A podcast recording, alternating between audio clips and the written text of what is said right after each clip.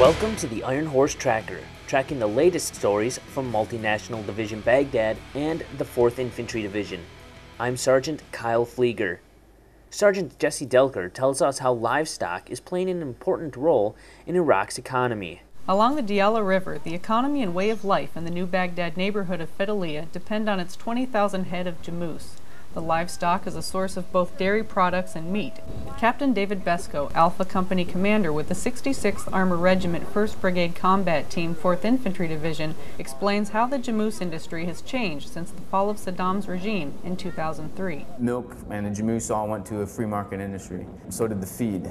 Because of market prices for feed in Syria and in other parts of Iraq uh, is a lot more than the, the jamoose herders of Fedaliya can, can support their costs are greater than revenue. They're losing money to raise jamoose. The 66th Armor Regiment is working with the Ministry of Trade and Ministry of Agriculture to explore the option of temporary government subsidies and to gradually transition the farmers into the free market. Many people of Fedaliya tell me that they would rather have me fix the jamoose feed problem than give them electricity.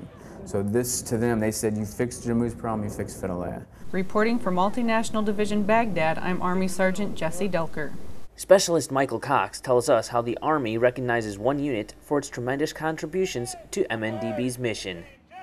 Soldiers in the 3rd Special Troops Battalion, 3rd Brigade Combat Team, 4th Infantry Division had an award ceremony on Forward Operating Base War Eagle to recognize soldiers for their accomplishments while being deployed to Iraq. Command Sergeant Major Gerald Kinlock, Battalion Command Sergeant Major for the 3rd Special Troops Battalion, 3rd Brigade Combat Team, 4th Infantry Division, says the award ceremony is a way for soldiers to recognize the accomplishments done by their peers. Uh, first, we, uh, we recognize soldiers because it's, it's a part of keeping them in the fight.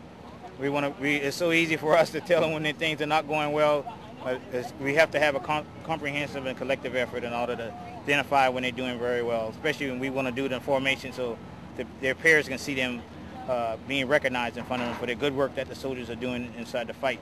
The 3rd STB soldiers are spread out throughout the Stryker Brigade's operational environment, assigned to other battalions in the brigade, as well as to provide support for multinational division Baghdad forces. The 3rd Special Troops Battalion has an award ceremony once a month to recognize soldier efforts on the battlefield. Specialist Michael Cox, 3rd Brigade Combat Team 4th Infantry Division Public Affairs Office, Baghdad, Iraq. That concludes today's Iron Horse Tracker. To learn more about the soldiers and units supporting Multinational Division Baghdad and the 4th Infantry Division, check out our website at www.hood.army.mil slash 4ID. From Baghdad, I'm Sergeant Kyle Pflieger.